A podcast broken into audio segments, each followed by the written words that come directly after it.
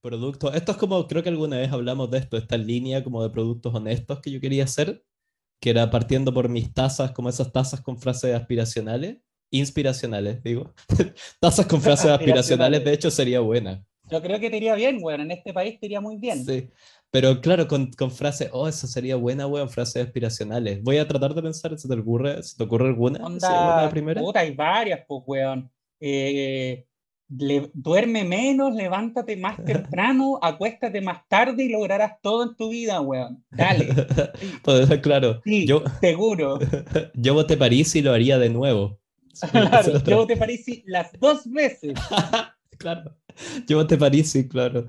Eh, no, era de estas frases que eh, horribles. Así. Había una que era como. Eh, era como tu, lo, tu único límite es como tu miedo, una cosa así.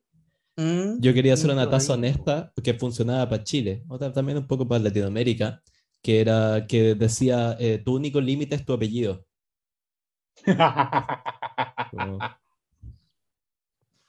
Pero. Oye, pues, eh, hablando, lo, que te cambió la vida, sí, por favor, cuéntanos eso. Sí. Esto fue solamente apenas un minuto de lo que se están perdiendo por no suscribirse al Patreon de Historia Desviada. Suscríbanse.